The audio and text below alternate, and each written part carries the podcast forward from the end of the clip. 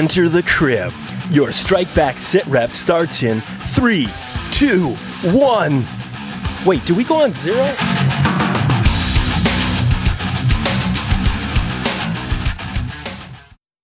All right, welcome back, guys. We are so excited. We are talking about episode eight of Warrior. I'm Kelsey. And I'm Deb.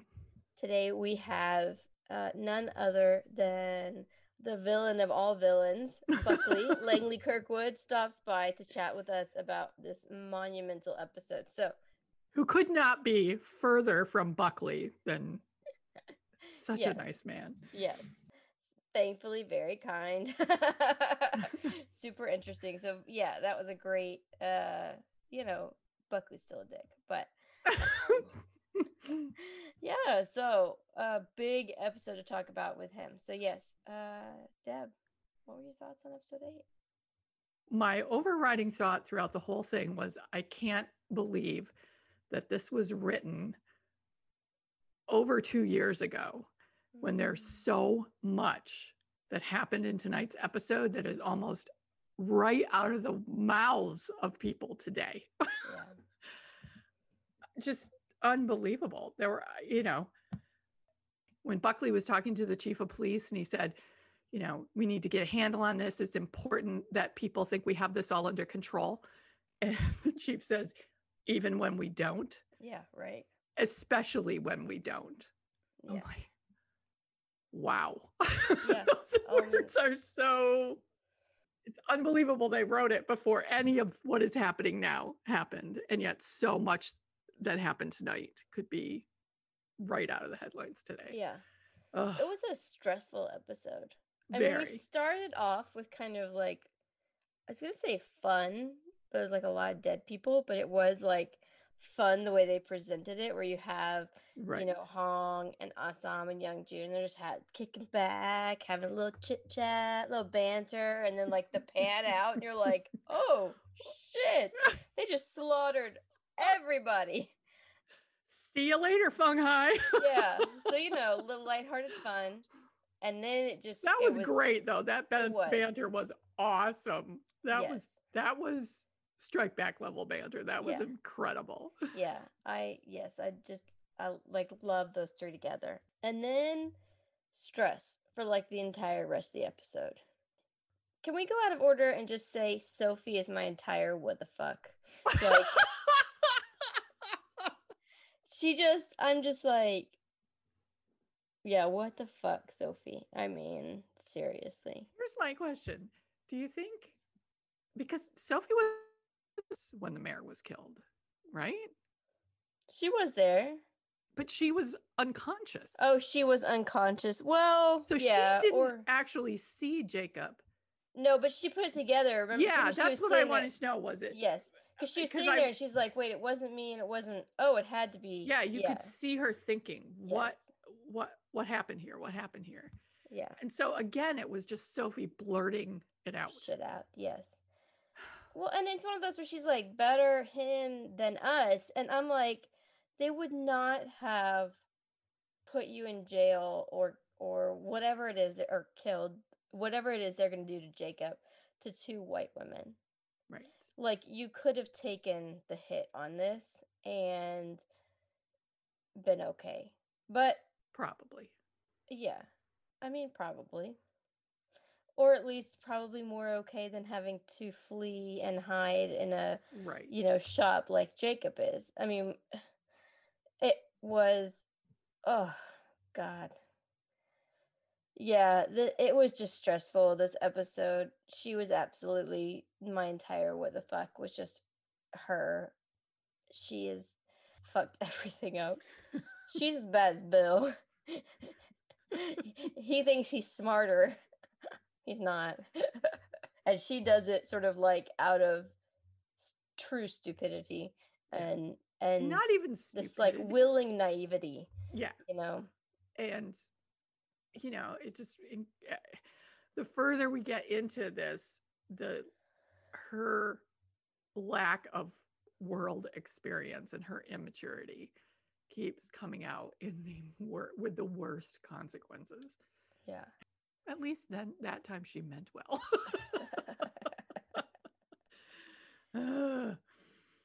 Yeah. Oh, Sophie. Uh, but again, that you know, we say meant well, but it's like it's what uh, you know. So it's it's willing naivety. She knows. She's seen how the Chinese are treated, Right. and Jacob just saved her sister's life and probably hers. Because if Mhm. if the mayor had killed his sister, he would have almost assuredly killed her. Right. And And probably set Jacob up for it. What was your what the fuck of the night? oh man. There were several. Um the opening with Buckley. Oh my god. That was Mm, that was horrific. I mean, at Mm. least we understand more of where Buckley's coming from now. Like we have some context into his into his weirdness, not into Yeah. his dickness. and you know his OCD and Yeah, yeah. Oh god, that was just horrifying. And when you think of how many people went through that, Yeah. you know, oh God Almighty, I just ugh, Yeah. that was beyond horrific. But yeah, it's uh, the hit on Atoy was. Hmm, I'm gonna go with the hit on Atoy because even though we knew something was coming, yeah. Oh god, it, that it was sort of wasn't in the front of our minds anymore because No. there was so much immediate yes. Stuff going on that you kind of forgot about the fact that her partner was putting Yeah. a hit out on her. Yeah. And so when they showed up, at first I was like, well, that's weird they're there. And then, oh, okay, that's the hitmen, you know. Oh, and that it was that was that was obviously my fight of the night as well Mm. because we didn't really have much in the way of fights last night. Um, but wow, that was brutal. Yeah. It Ugh. was. I it was. Oh, yeah, it was hard to watch it, because it, I mean it just beat the shit out of her, Yeah. and she was so desperate, and it is so hurt now. And it was. It did. You're right because when they first walked in, I was like, I didn't recognize them Mhm. because it was such like a brief introduction to them and so i thought well like here's some like dirty cops come to like try to have Shake her sex with her shake yeah. her down or whatever and then it was like oh oh shit you know and it was hard it was hard to watch it just it it, was it- really awful. like you could just feel her pain Yeah, and Um, we're not used to seeing Atoy not have the upper hand. So that, you know, the fact that they brutalized her and when we're used to seeing her just so efficiently, you know, get rid of the baddies was God, that was just awful. yeah oh it- yeah i mean i just pictured her crawling up the stairs Ugh. and they were so strong. Yeah. Uh, that was that was my fight as well, but again because like you said my other I was like, well, I could pick the Fung Hai and make it the off the off the camera. off camera fight. Yeah, no, okay. Yeah. There was also the fight between Lee and Bill, which wasn't Yeah. much of a physical fight, Yeah. but you know, that was definitely the I know exactly who you are now, Bill. You know, and the fact that Bill would shove his big secret in his face so publicly, Mm. that was pretty awful. Yeah. That's more of like an emotional moment than a fight. God Yeah. damn it, Bill. Poor Lee. I just my heart breaks for him. He just he has tried so hard to do the right thing and been dragged into so much shit. I don't know. I know it's like he's a big boy, he could take care of himself, but I'm also like, but oh, poor baby. He's pretty much a broken man at this point. I mean, he's addicted to drugs.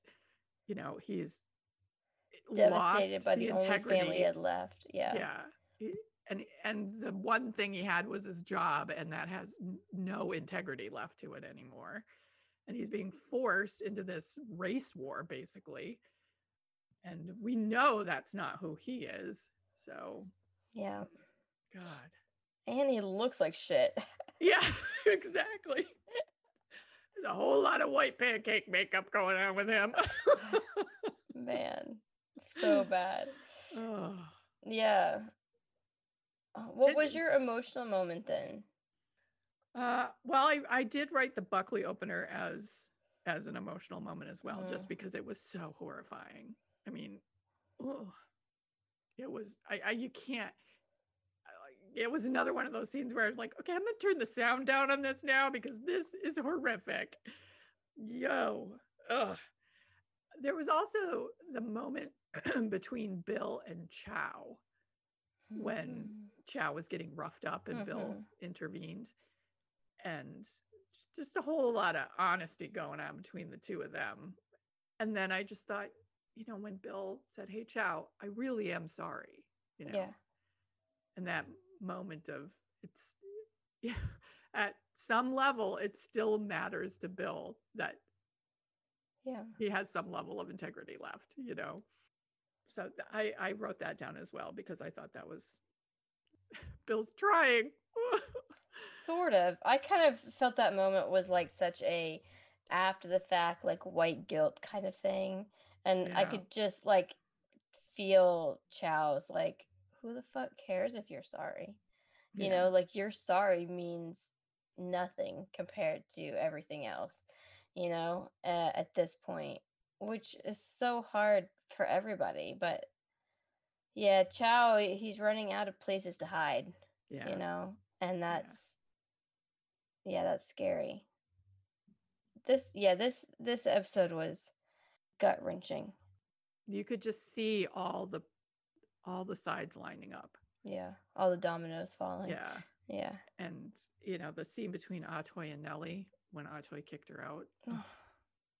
that was so one- sad I, One bit of happiness the woman has. And I have hope they'll figure it out davenport does not seem like the give up easy type no, So, not at all. Not you at know all. I, I feel like it'll because atoy needs that she needs a little light in her life and i was really impressed that davenport tried to fight those guys as well i mean Yeah. ineptly but you know she did and she did not turn away from atoy when she saw what atoy could do or how Right. brutal atoy could be you know and i thought that was i thought that was impressive because you could see you know you see more that she's not you know the rich dilettante she is she has been in the shit with these people and she hasn't experienced it but she's seen enough to be able to still stand there i thought was impressive hmm Yeah, I hope she's. I hope we see more of her. That would. It would be awful if she wasn't. yeah she just left.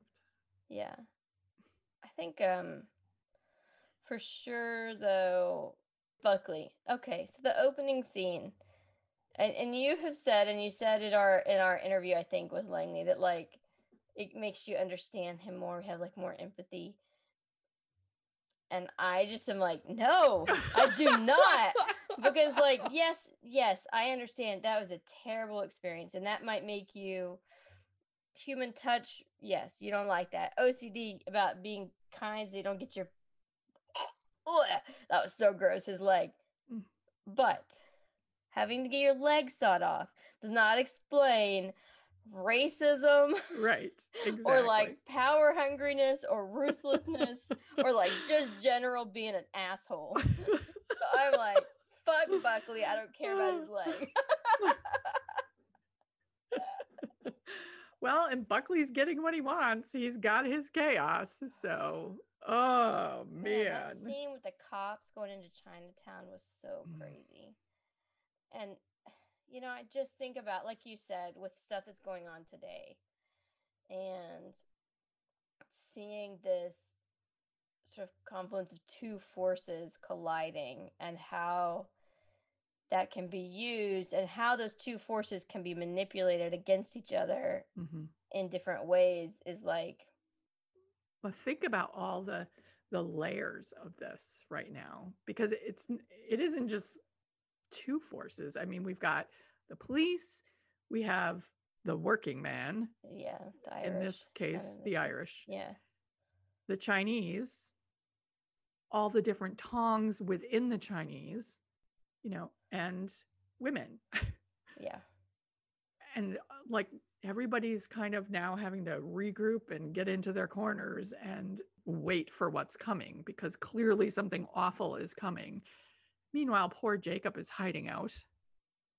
You know, all of this centering around this one man who is desperate to get out of this. You know, when you think about how small of a physical area we're actually talking about with Chinatown, I loved the line that it's not, you know, it may not be very big, but it's very deep Mm, in the layers of what's going on and how difficult breaking through all those layers might be to find the one man.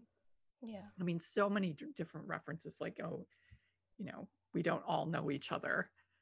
We don't all look the same, Yeah. you know. Oh, just so many. And the the title, you know, with Buckley getting sworn in, all enemies, foreign and domestic. I'm like, yeah, dude, that's you. you are the enemy. Oh man. it's a lot. There's a lot going on. And so much, yet so much still to tie up. Yeah. And so, you know, questions for next time, obviously. I think the big one is what's going to happen to Jacob and what is that going to set off in the city? Will mm-hmm. Chao help him or not? Yeah, because I you know mean- Chao's used to be in that. You know, he's Switzerland, or at least he used to be, and he's increasingly being forced to take sides. I think if it was last season, I would have said yes, he would help him, but mm, Yeah, now I, I don't know now. Yeah. There's so much on the line for him if he does. You Yeah. know, and then you throw Leary's men in, and Leary seeing this as an opportunity for his men to be employed. And these are people who have made, you know, there's no secret. They want the Chinese gone. So they're going to Yeah. just go, i- if they get like hired. deputizing the Proud Boys. Exactly. That's exactly what it is. And, you know, his line to the men that it was my boot on his neck. Yes. Ugh. And when that, I mean, that was written so long ago. Yep. And yet, And yet we have a shooter. Yeah. He now who went who decided it was upon him to go and somewhere that was not his home and protect, you know, protect in quotation marks, you Mhm. know, property and and shot protesters. And that is that's the position that Leary's men and and wanting it, you know, like welcoming the violent Mhm. part of it. Yeah, you're right. I mean, it is Well, very yeah. It was my boot on his neck. I delivered the message. My God. things are going to get so much worse. Yeah.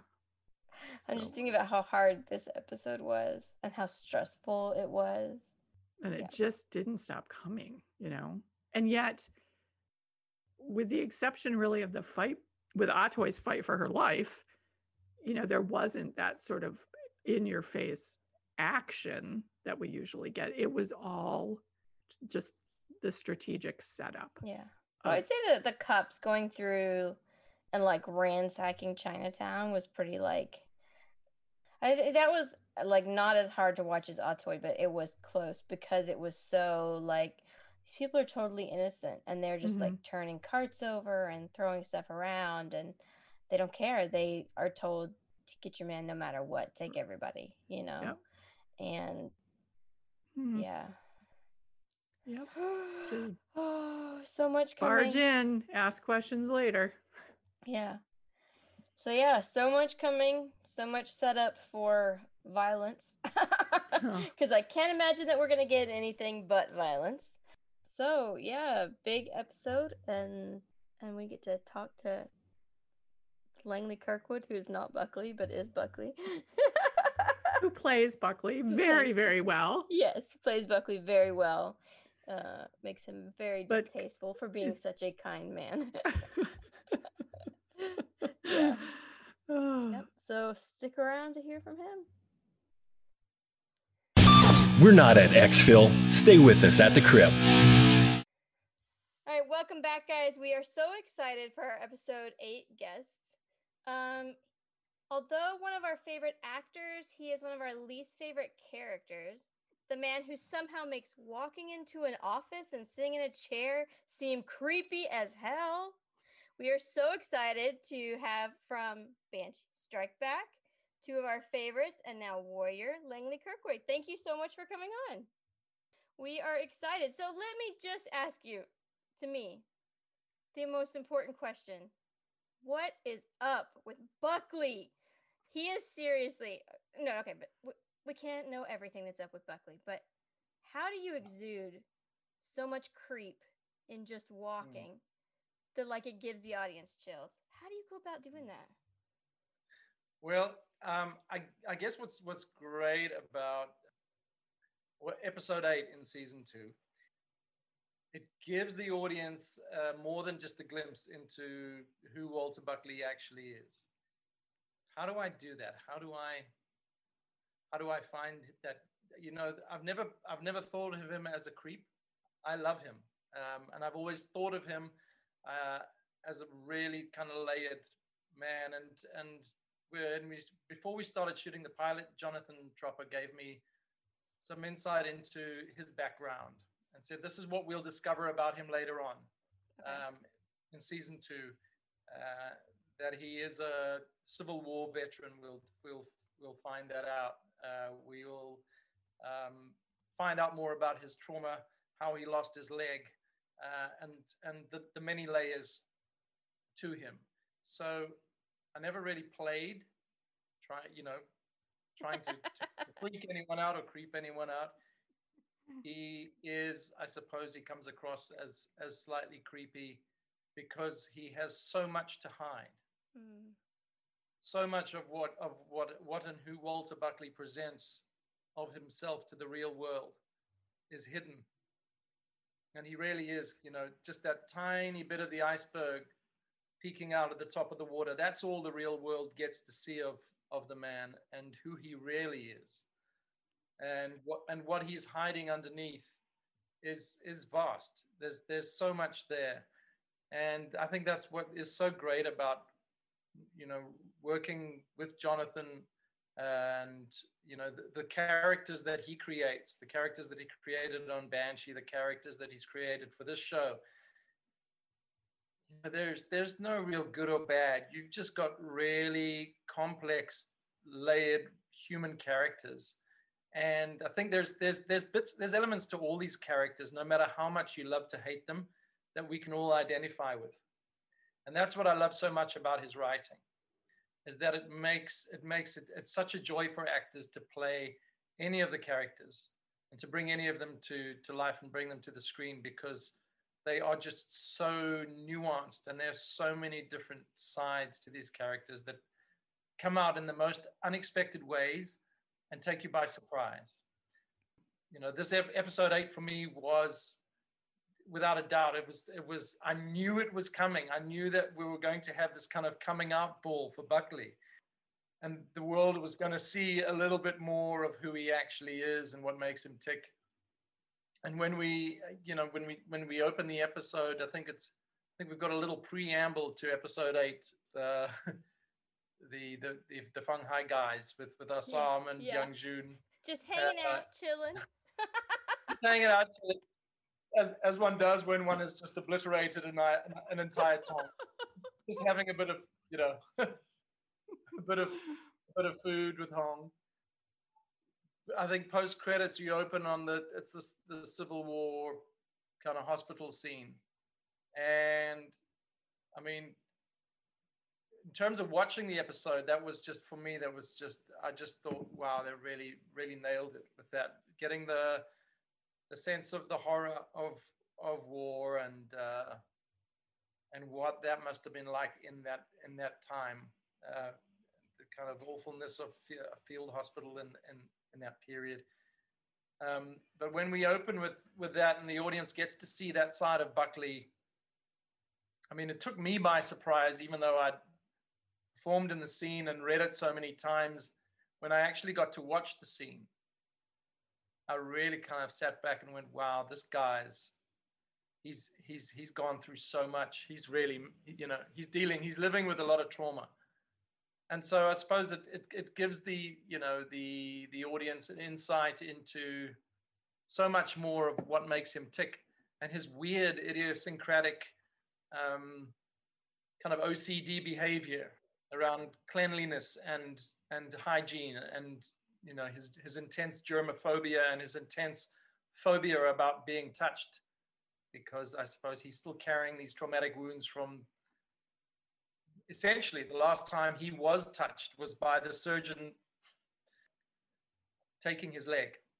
Um, and then we see why he's got this also this weird uh, predilection for for uh, red-headed women because there's this kind of angel of mercy who comes down and and kind of looks after him while he's in the hospital bed and and calms him down and gets him back to some layer level of of sanity and calmness before they saw through his leg without anesthetic or without anything. I mean, can you imagine how horrific that must have been? So, you know, then you you suddenly you, you, I don't know. I guess when you know read the scene for the first time, I was like, okay, so this guy's you know he's not the nerdy bookie kind of soft guy that we kind of that that he presents to the world. I think there was a hint of that, you know, if you recall in, in towards the end of season one when he and and and Leary have their little uh, run in up against Buckley's carriage. Yeah. Uh, he does say to Leary then, you know, I'm, I'm not like anyone you've ever met before. And I think what he's, you know, alluding to then is don't underestimate me. There's a there's a lot more steel in this guy than meets the eye. And he's, you know, he doesn't appear to be a tough guy on the outside, but on the inside, he's he's he's survived a lot and he's gone through through so much. So, you know, when he when he when he gets confronted with the when he gets woken up out of that dream, out of that nightmare, that flashback nightmare, and confronted with the news that Mayor Blake has been bludgeoned to death in his own home. Instantly see the political animal that he is mm-hmm. at work. Before it's even sunk in that he is now the mayor, he's already thinking about how he can work this. Yeah. To his political advantage and and in and to to his own ends in terms of you know inciting xenophobic animosity and hatred towards the Chinese community. So he's really, you know, he's he's he's a man on a mission. He's incredibly focused on on what he wants to do and how he's going to do it. Uh, and then it was it, it was really fun, kind of being able to play that moment of him really literally stepping into his power as a character and stepping out from the shadows where he's been hiding for season one and two and and and you know he realizes that this is his moment and it wasn't what he planned, but he's going to seize it. And he steps out from the darkness, from the shadows into the, the glare of the paparazzi to the political limelight. I love the way you put that. And it, I, this is why I love these interviews because it paints it in such a different light. Because I think about what for me has been the craziest creepiest Buckley scene episode three, the bath, the bathing, and the gloves. And we were like, it's Dexter. He's washing her. He's going to kill her. Like, there's some big thing. And you're like, he's a germaphobe. Like, it's, you know, it's this thing. And it was like, oh, that makes so much sense. We were just like, this is so sinister. yeah. yeah. So, well, that's it. I mean, it's really, that's what Jonathan wanted. He wanted to, he wanted to the, the audience to think, oh God, she's he's like a Jack the Ripper character. He's yeah. he's he's psycho, and uh, this poor poor young woman is is is gonna she's gonna she's gonna end up dead in the, in the bottom of the bathtub or something. And um, and it's not. It's this this is this is as close as he can get to intimacy. And it's uh, I think the only time he can actually bring himself to touch another human being uh, is is by cleaning them, by washing them, and it is it's the it's the woman with the red hair it's and in a sense it's i always thought of it when we, when we were shooting that scene i think it was david petrarca who who shot that episode um, who's you know david he's got a big theater background before he moved into directing TV and film. And uh, I remember discussing that with him that it was almost it was there was something Shakespearean about it. It was it was a lot like you know Lady Macbeth, where she can't she can't get the blood. She just sees the blood on her hands, and it was a lot like that. It's he's he's repeatedly needing to wash the blood out of her hair because the last image he saw in the hospital before kind of losing it was her hair being splattered with his blood which is why that shot in the in the hospital scene is so important and it was so i mean they really nailed that one as well but um you know there's this is yeah this is why this this show is is certainly you know it's it's so much more than just another action Mhm. show it's so much more than just Yeah. another kung fu show there's so many different layers of human psychology at play here Exactly. And that's, you know, which is not unique to Cinemax. You know, most of the action shows on Cinemax have those really densely layered characters. And Yeah. which is why we love it. You know, it's like, Yeah. only reviewers would get that. But um it's I, I want to talk about what you said about Buckley finally getting what he wanted in terms of political power because I guess I sort of saw that differently when he was in the in the carriage with Mai Ling. I'm hmm. thinking, you know, yes, he wanted to be able to manipulate the situations. He wanted to be able to have that sort of under the radar power. yeah But now he's directly responsible for anything that happens. yes So So, it's a double-edged how is he? Yeah, how is he gonna? How is he gonna navigate those waters that he's he isn't in the shadows anymore? It's all gonna fall on you. And so, has he actually lost some power now?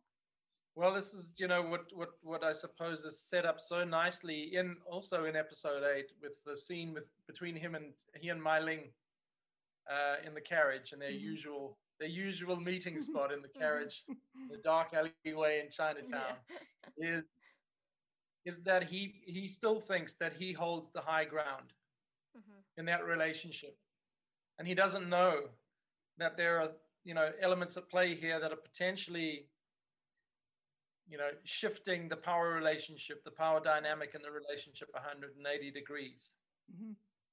And so you know in that point in episode 8 he still thinks that he has complete and absolute power over over Mai Ling um, not knowing what is afoot that, that, That perhaps, perhaps, the, the chaos he wanted is a little bigger. yeah well he certainly got the blood in the streets that he's wanted you know that's Ugh.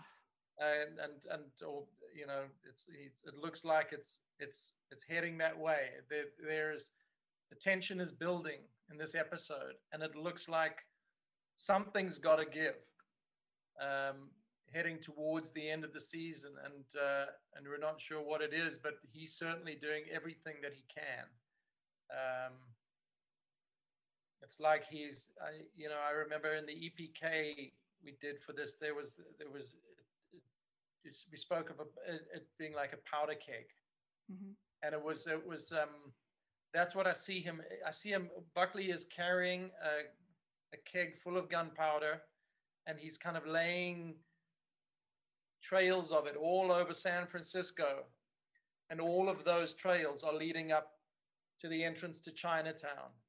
And he's stacking these powder kegs at the entrance of chinatown. And something is going to go down. We don't know what but it's it's um, he's certainly laying the groundwork um, and needing Mai Ling's help to do that. And he doesn't. He underestimates her. I think you know. This is Yeah. this is always. This is, I guess, always. Uh, it's the it's a, ma- it's a, I suppose a common mistake and and pitfall with politicians newly stepping into power is that I guess that power can go to their heads, and I guess we need to wait and see whether whether power goes so so much so far to Buck, up Buckley's head that that he overreaches. But uh, he's a he's a smart guy, so uh, yeah, he's uh, I guess I can't I can't give too much away about nine and ten. Um, but yeah, it's um, when you guys when you guys reached out to me about this this interview, you asked me what my favorite episode was. It's definitely episode eight for for the reasons of of Buckley and my character and and it was I, I felt this was his episode. This was his kind Oh, of yeah.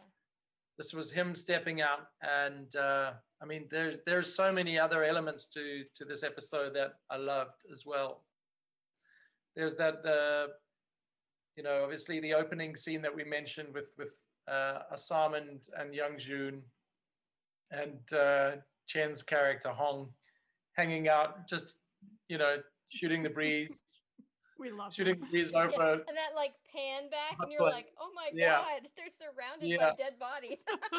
Yeah. Absolutely, it was great. So I loved that, but uh, then I also loved there was another scene in this episode between Young Jun and Father Jun, and it was. I, I felt that that was my favorite scene between the two of them in the entire series because it was the first time where you just saw a, a dad giving advice to his kid. Yeah. uh, and I'm a dad to adult kids, and I uh, I could really relate to that, and it was so nice to see that we hadn't had the chance to see that dynamic while Father Jun was running the the tong, and so for the first time we were able to see, you know, um, a relationship that's I wouldn't say devoid of ego, but most of the ego is gone now. And it's not about who's in charge. It's just about a father giving advice to a son that he loves. Um, I'm getting all weepy. No, I cried during it because it's like all Yeah. Young Jun has really wanted. Always wanted. He just wanted his father to see him.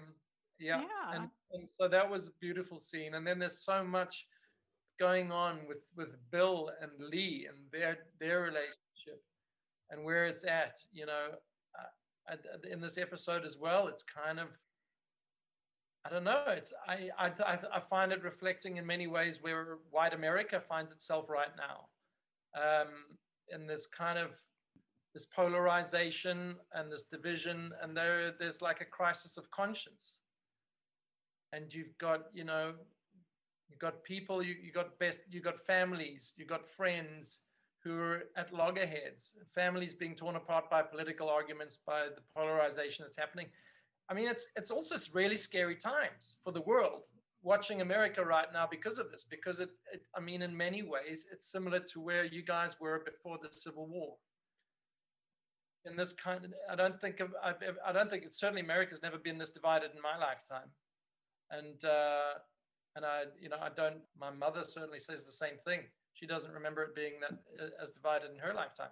So you know it's not the, the, the shows the show doesn't make any overt political statements or commentary even though there are a bunch of narcissistic uh, shitty white male politicians in the show uh, but it but it certainly does uh, capture I, I feel the mood and uh, a lot of the tension and the undercurrent of what is really going on in an, in America and in the world right now exactly. um, we, we've talked about that quite a bit on the podcast that like a lot of the language used in season one and season two is language that you're hearing again today you know and the and the ability for as you say narcissistic politicians the sort of the rich to kind of like turn the poor against each other as opposed to like Yep. Keep your eyes down so you never look up you know kind of Yep. thing. And the show it manages to do it in this you know I, whenever I try to describe this show, I'm like, it's like a western meets like a like an Asian martial arts movie, but with this like really cool undercurrent of like race and politics and importance and and like mm. people psychology, and it's really so much deeper than what you think just seeing like advertisements of like not to lie really awesome fights but there's so much more going on and Mhm. it it feels important yeah Exactly. That's what, the word that we are using constantly is this show is so important. What Yeah. it's talking about is so important. And uh, don't even get us started on yeah. how could this not be allowed to continue? It's just boggles the mind. Well, I, yeah, I um, it's not that it isn't hasn't been allowed to continue. It's just that at the, this point in time, it's it's, it's we don't see uh, a, a way for it to. But that's not to say that it can't and it won't. And uh, everyone involved in the show is we're all on the same page in that we would love to do uh, another couple of seasons at least. And uh, we think the show has could definitely do two or three more really amazing seasons. I think HBO has has has woken up to the fact that they've got a really amazing show here uh, that they own, and you know, so so you know, th- there is a I suppose a, a ray of light at the end of the tunnel in that the show, once it's aired on Cinemax in its entirety, is going off to to be put onto HBO's streaming platforms and will Right. reach a much larger audience. And um, and I hope that that is the case for for the other Cinemax shows as well because I, I honestly think that they they're all shows that I mean Banshee has got an, an amazing following around the world. Strikeback's got an amazing following around the world. I Mhm. think they would do, you know, it, it, it, they would, HBO would, would would only do well by putting putting these shows up on Mhm. you know on their on, on their on their platforms, and I think there's there's so much that the show has going for it and so little that it has against it that I honestly do believe that it is certainly viable and possible at this point in time for us to to carry on with the show. We as the cast certainly all feel that way, and there there aren't any of us uh, who, who who don't want to be involved in in seeing it having a life after season two. So watch this space. Well, all we need is the tiniest grain of hope. and we will we will be all over, you know, promoting that. So because it really is. It just it's too important to let go away. It's phenomenal. I, I wanted to ask though about the difficulty because you guys, I want to say when we started interviewing people during season one, you guys were wrapping filming, right? And then it's been like, you know, for, uh, yeah, for season two, and then like it's been like a year and a half since then, and Yeah. now it's airing. And and how has Yeah. that sort of, I guess, felt for you? The the like sort of delay and and the pushback and everything like that. look i mean it was it was we we kind of felt i think we all started feeling that something was up with at cinemax after the kind of mega merger happened and and hbo was bought out with the whole at&t warner media thing and um we when we did find out that cinemax was was in all likelihood not going to be long for this world and that the show possibly was not going to be renewed. Uh, we are obviously all concerned and bummed because we we're all unanimous in the feeling that we had such an amazing show, but also because it really has. I mean, you know, a lot of people say this with about their TV shows that oh, it's a family and you know, the vibe's great on set and everyone gets on so well, but with this show it really is it i mean it's it's it's it's the truth this is a family yeah it was it was kind of there was a, a, a serious slump when we got the news. We all felt incredibly depressed not just because we feel so strongly that this is a show that the world should see and continue to see and it's got you know great stories to tell um, and that we believe we're telling them so well. But it was also you know, for us, uh, not as actors, but just as, as people, um, the relationships that we share and the friendships we share the friendships we've made on the show. Um, have been so incredible. Uh, uh, I've, I've met, I, you know, there's some friendships that I've, I've rekindled or um, I suppose have just kind of gone to another place uh, on this show. My, my friendship with Hoon Lee, uh, who obviously I had a relationship with from from Banshee and and Jonathan Tropper and Loni Peristere.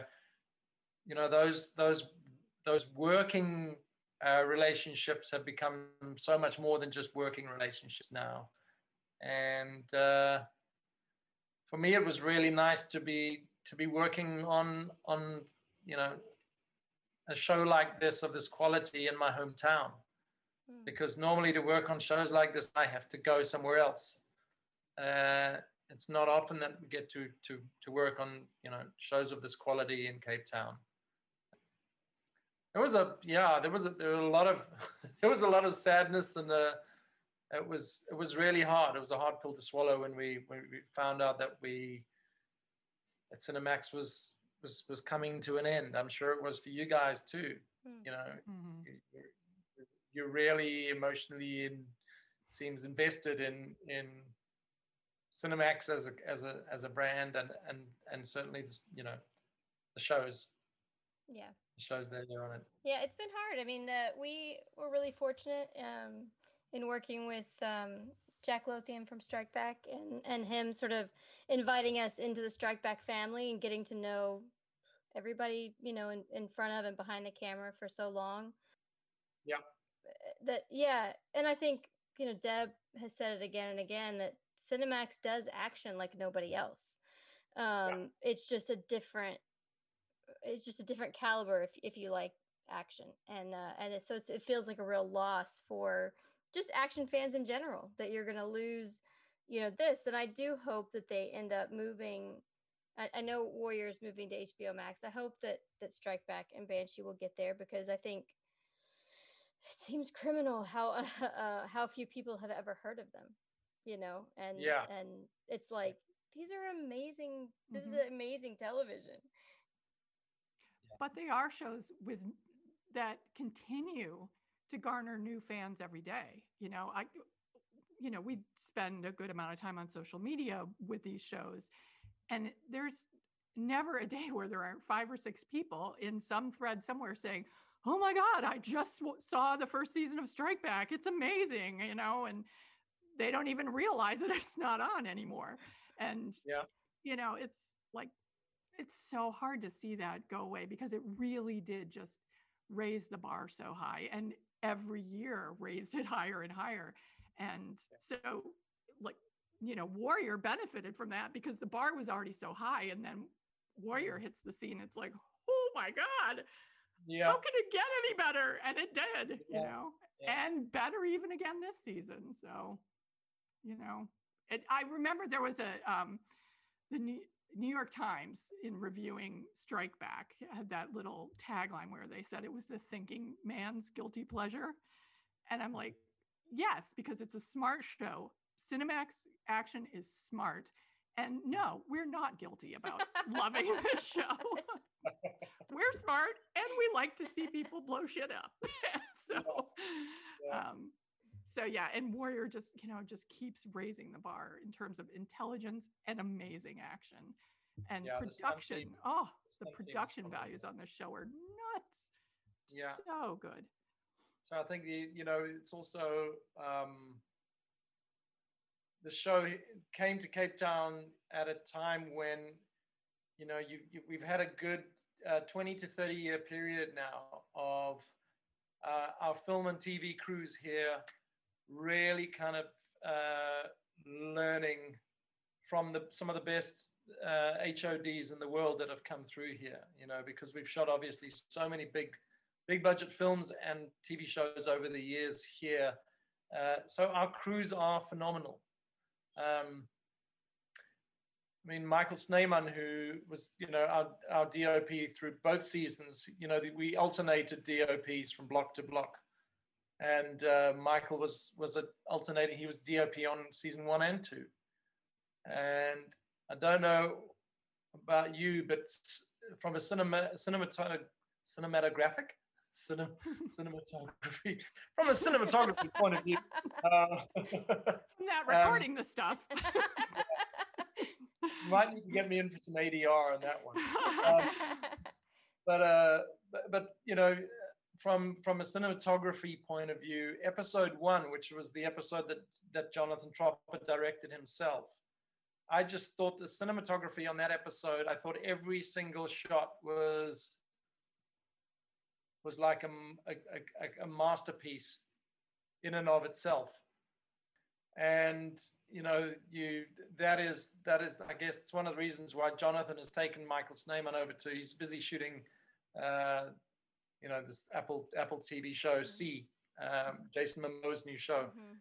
Jonathan's taken Michael across there as his as his DOP on that, and uh, you see why because he's Michael spent the last 20 years of his career working with, with some of the world's greats and learning from the greats, and he's one of the greats now himself. It's, and it's so um, you know it's it's also it's a it's a great opportunity for this show was a, a great opportunity for South Africa as an industry, uh, just to say to the world, uh, don't forget about us. Mhm. We uh, you know we're a little country we're a small country but uh, we got we got some heavy hitters down here too Yeah. And we can be anywhere you need us to be. Yeah. The country Yeah. can play anything.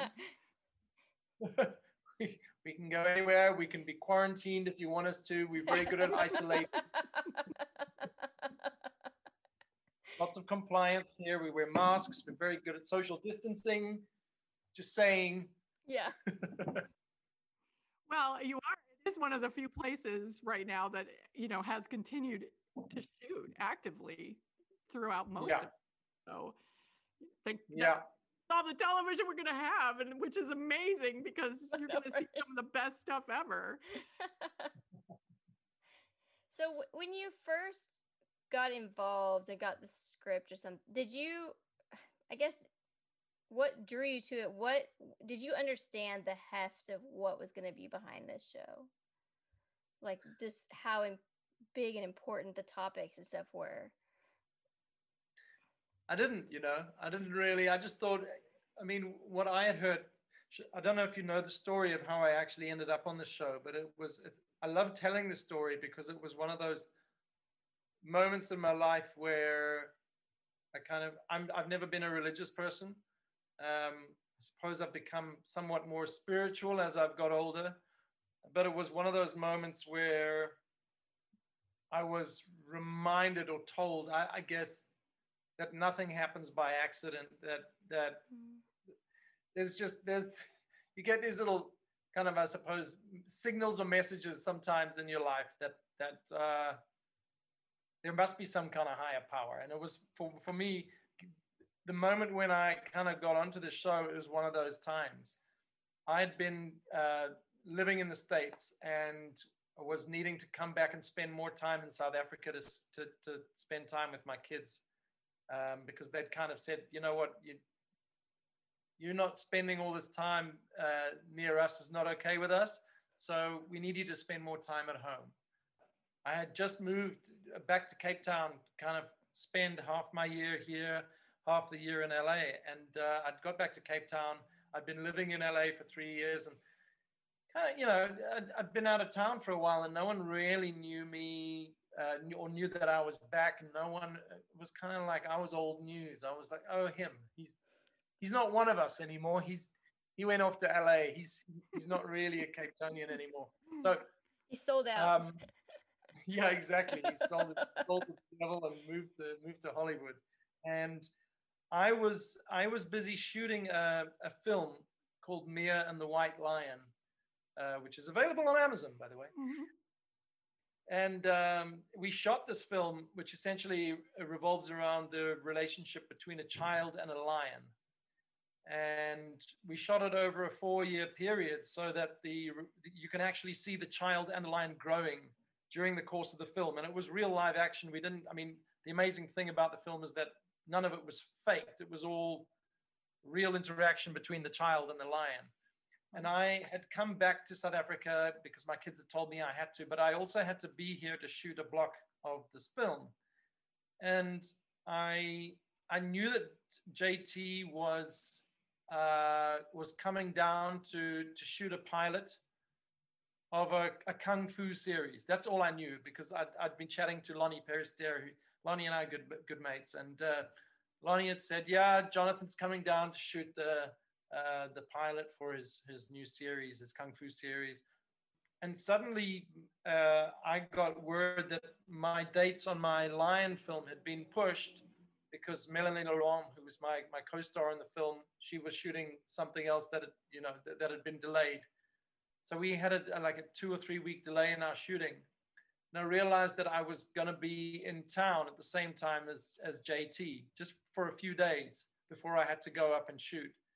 And I was going for a run uh, on the kind of coastal road in Hout Bay, which is where I lived at the time. And on the beach down below where I was running, I saw this man practicing what I just I just saw it as I, it looked like Tai Chi uh, on the beach.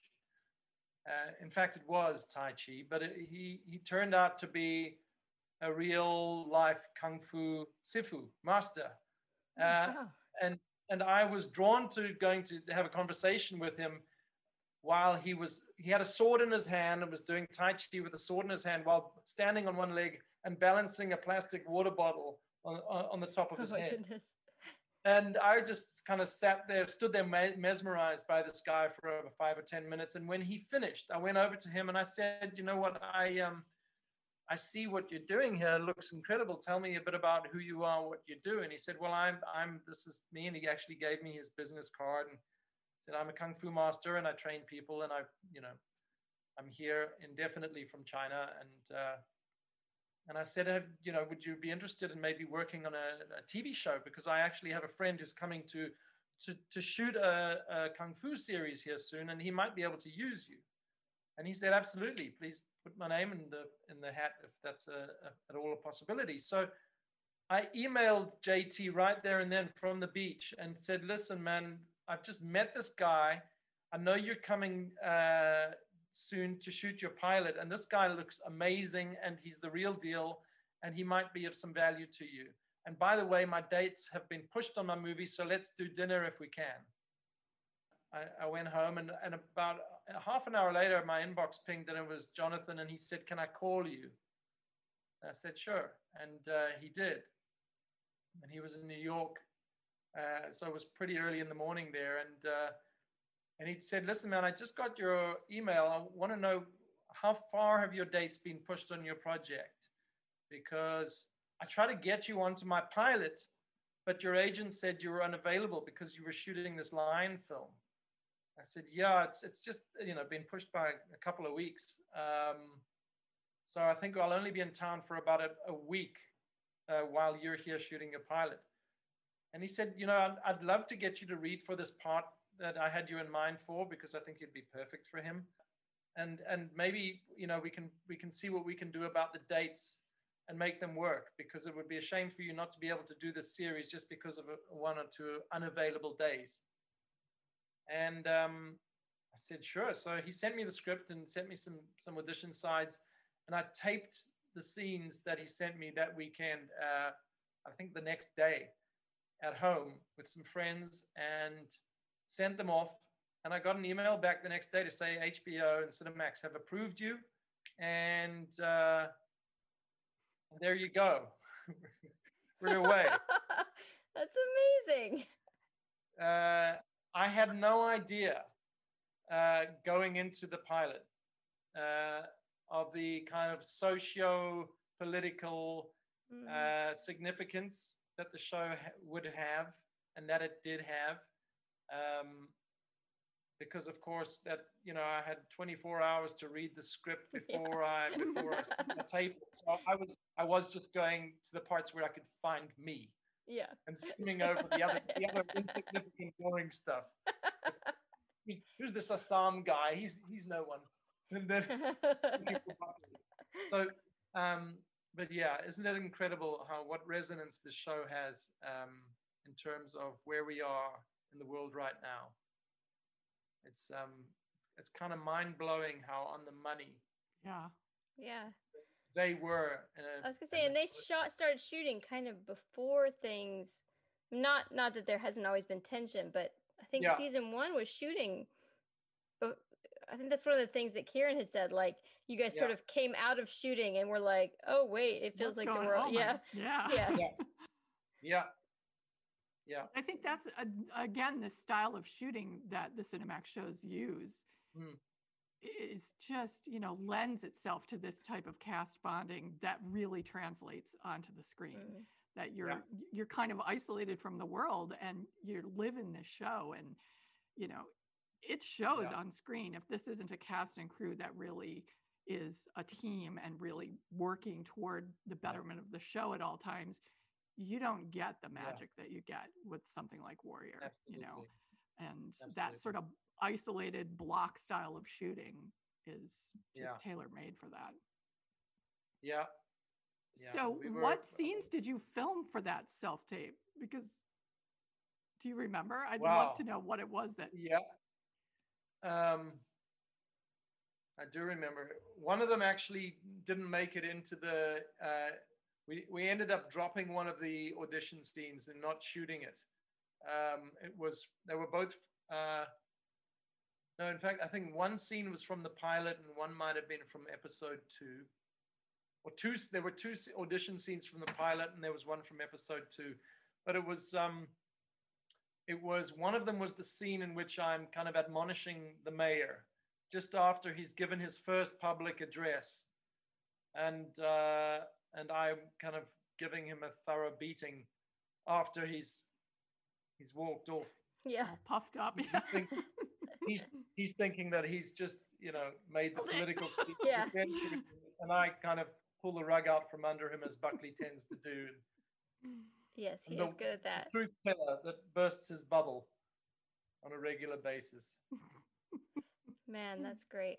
Well, we appreciate you, you know, spending so much time with us and chatting. And we obviously love Buckley and love your other work. You know, just happens to see a few of our favorite shows. Um, Uh, can you tell us? Are you? I mean, I know uh, you guys ha- are still working some there. Are you working on anything in the meantime, or just quarantining? How is life?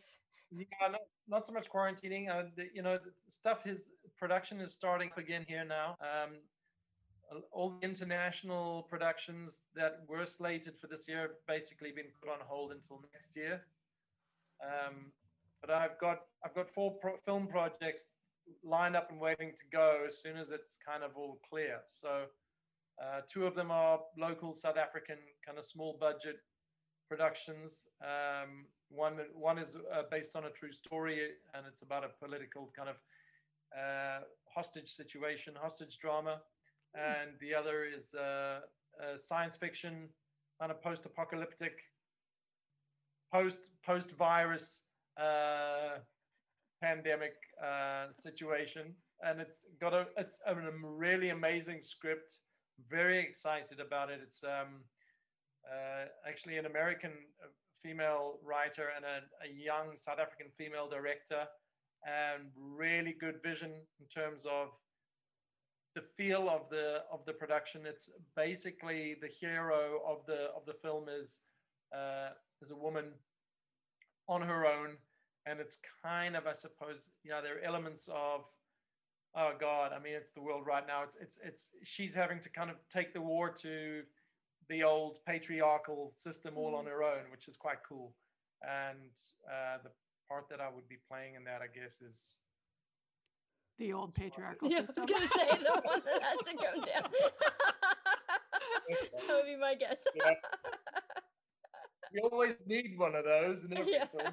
And then, yeah, and then the other two are, are, are film projects. That one is shooting in Egypt and one is shooting here Oh, our international project. So there's stuff in the pipeline. We're all just waiting to kind of be given permission to yeah. to get up and do it. So for now, it's really this year's just been about survival, uh, and and trying to trying to save money and and and pay for kids' tuition and medical bills and you know I personally it's been a hard year for me just because there, there's been a lot that's been going on for my kids and uh, so in a way um, it's it's been a blessing that I haven't been working now because I've needed to be present as a, as a Mhm. father and uh, and uh, just kind of you know I've been working on on I've been I've been writing a book which I've always wanted to get started so I'm I'm I'm, I'm I guess I'm thirty thousand words into a novel uh, Nice. Wow. which is so I haven't been doing nothing. been been managing to Yeah. keep busy, um, and uh, yeah, I'm, but I'm I'm I'm ready to get back on set now and and start working. Mhm. Uh, as as I know, most of the most of the, Yeah. the television and, and film industry is. It's been a hard hard year for us all, and and Yeah. let's hope i'm i'm hoping and uh, and praying for you guys uh, there in the states that that this ends off on a positive note because because this whole year we've been saying, well, it can't possibly get any and worse. then there's something else. Stop Yeah. challenging that. Like, this is the year that like Oh, murder hornets were a thing and it was like a day and then they were like we don't have time to care about this. Yeah. So So yeah, I just I just hope you guys are able to pull together as a nation and and find the the humanity and goodness in each other again and and in your country because it's an amazing country and I have a lot to you know I, I have so much love for the US and it's given me so much in my life and um, I have some amazing friends and family there and uh, yeah man we just know that the rest of the world is rooting for you guys and and and sending love and hoping that you you guys are able to to see the the beauty and humanity in each other and in your amazing country. And and uh I know that we're, rooting for you guys.